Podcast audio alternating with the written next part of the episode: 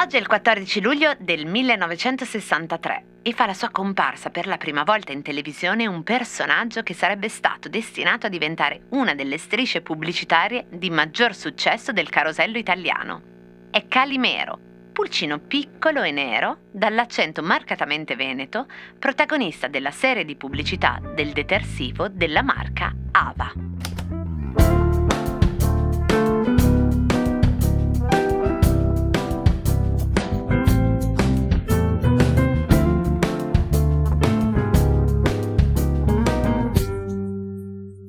C'entra Calimero con un maiale?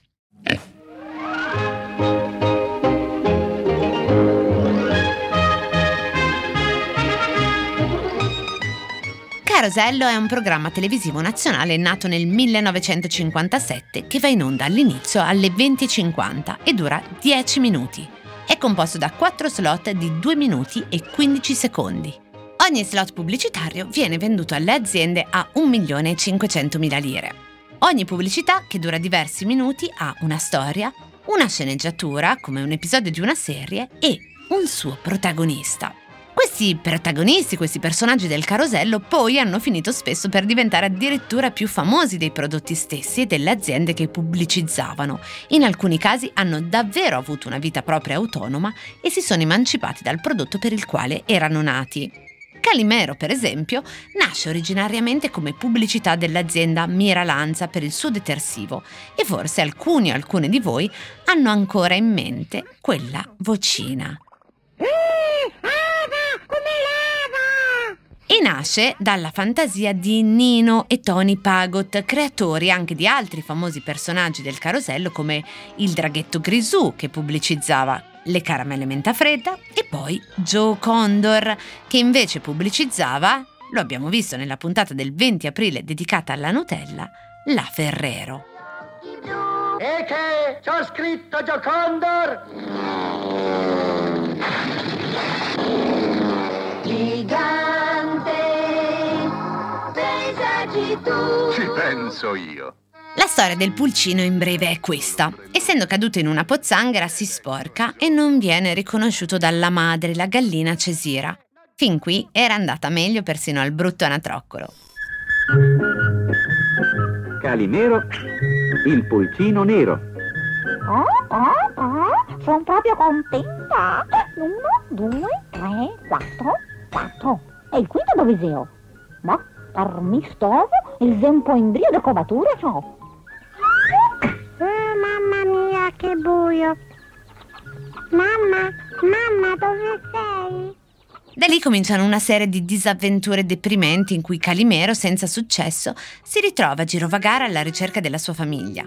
Avventure che ogni volta si concludono male, con la frase poi diventata famosa, anche se non sapete da dove viene, viene da lì, viene da Calimero e la frase è È un'ingiustizia però. È un'ingiustizia però. Finché l'antieroe per eccellenza della pubblicità italiana a un certo punto incontra una bella lavanderina olandese che vedendolo tutto sporco lo immerge in una tinozza piena di detersivo facendolo tornare bianco e si scopre che, oibò, Calimero non era nero, ma era sporco. Siamo le solite, Calimero. Tu non sei nero, sei solo sporco. Là. Un plot twist qui eh, sul quale diciamo oggi la vigilanza TV non chiuderebbe un occhio così facilmente e in effetti riascoltata a distanza di 60 anni oggi, auguri Calimero, a proposito, questa del non è nero è solo sporco sembra una barzelletta che eh, dovrebbe far ridere ma non lo fa o fa ridere quanto una barzelletta di Berlusconi con buona pace di quelli della cancel culture dell'umorismo. Com'è difficile farsi una mamma per noi piccoli. Tu sei la mia mamma? No? Guarda che ti sbagli, sa. Non ho pulcini neri. Ma se io fossi bianco mi vorresti? Certamente piccolo. Ma stiamo concentrati sul nostro pulcino. Pare che una delle prime proposte portate a Mira Lanza fosse quella di un tale gatto ciccio. Ma poi Mira Lanza richiese un personaggio che intenerisse le mamme, cioè le principali clienti del detersivo. Identificata la linea, Tony Pagot coinvolse il fratello Nino per trovare un'immagine più dolce. Dice il figlio di Nino Pagot che mentre Tony era, cito, più propenso a disegnare i personaggi più ironici e graffianti, Nino era più orientato agli aspetti poetici e dolci delle immagini e quindi Nino definì il nome e una prima immagine di questo pulcino col mezzo guscio in testa. Il deposito di Calimero avvenne in data 9 novembre 1962. Nei giorni seguenti poi si unirono al team animatori dello studio come Gianfranco Barenghi e Anacleto Marosi, al primo si deve la caratteristica camminata dondolante dei primi episodi e al secondo invece alcune espressioni indimenticabili. Nel corso degli anni la notorietà di Calimero è andata via via crescendo, diventa a colori, Calimero si fa una vita dall'Italia, emigra in Giappone dove diventa popolarissimo. Addirittura gli inserti che abbiamo inserito in questa puntata e che trovate su YouTube hanno spesso i sottotitoli in giapponese.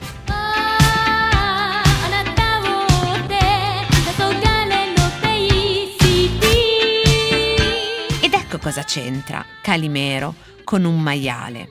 Proprio in Giappone, in qualche modo, Calimero finisce per essere omaggiato da uno dei principali registi di animazione. Mi riferisco naturalmente a Miyazaki, creatore della città incantata, del mio vicino Totoro, del castello errante di Hall e di Porco Rosso. Senti, Marco, rientra in aeronautica. Ora come ora, con il nostro potere, in qualche modo faremmo.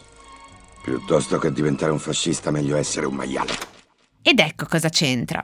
Porco Rosso è il famoso maiale Cremisi, aviatore antifascista che sopravvissuto a un incidente nella Prima Guerra Mondiale si è ritrovato con le sembianze di un maiale antropomorfo. Maiale che si chiama Marco Pagot.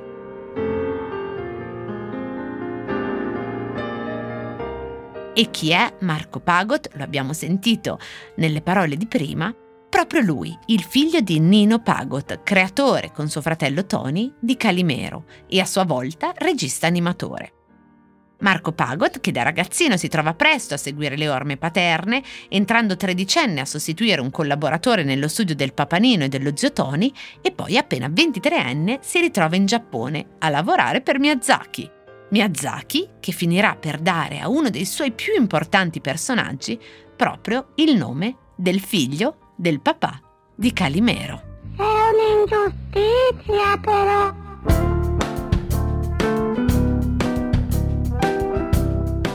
Cose arrivate da vari luoghi, epoche e situazioni. Sono sintomi, sono diagnosi e a volte sono soluzioni. Messe una accanto all'altra ci raccontano chi siamo. Io sono Chiara Alessi e Cosa c'entra è un podcast del Post in cui partendo da un fatto del giorno vi racconto la storia delle cose.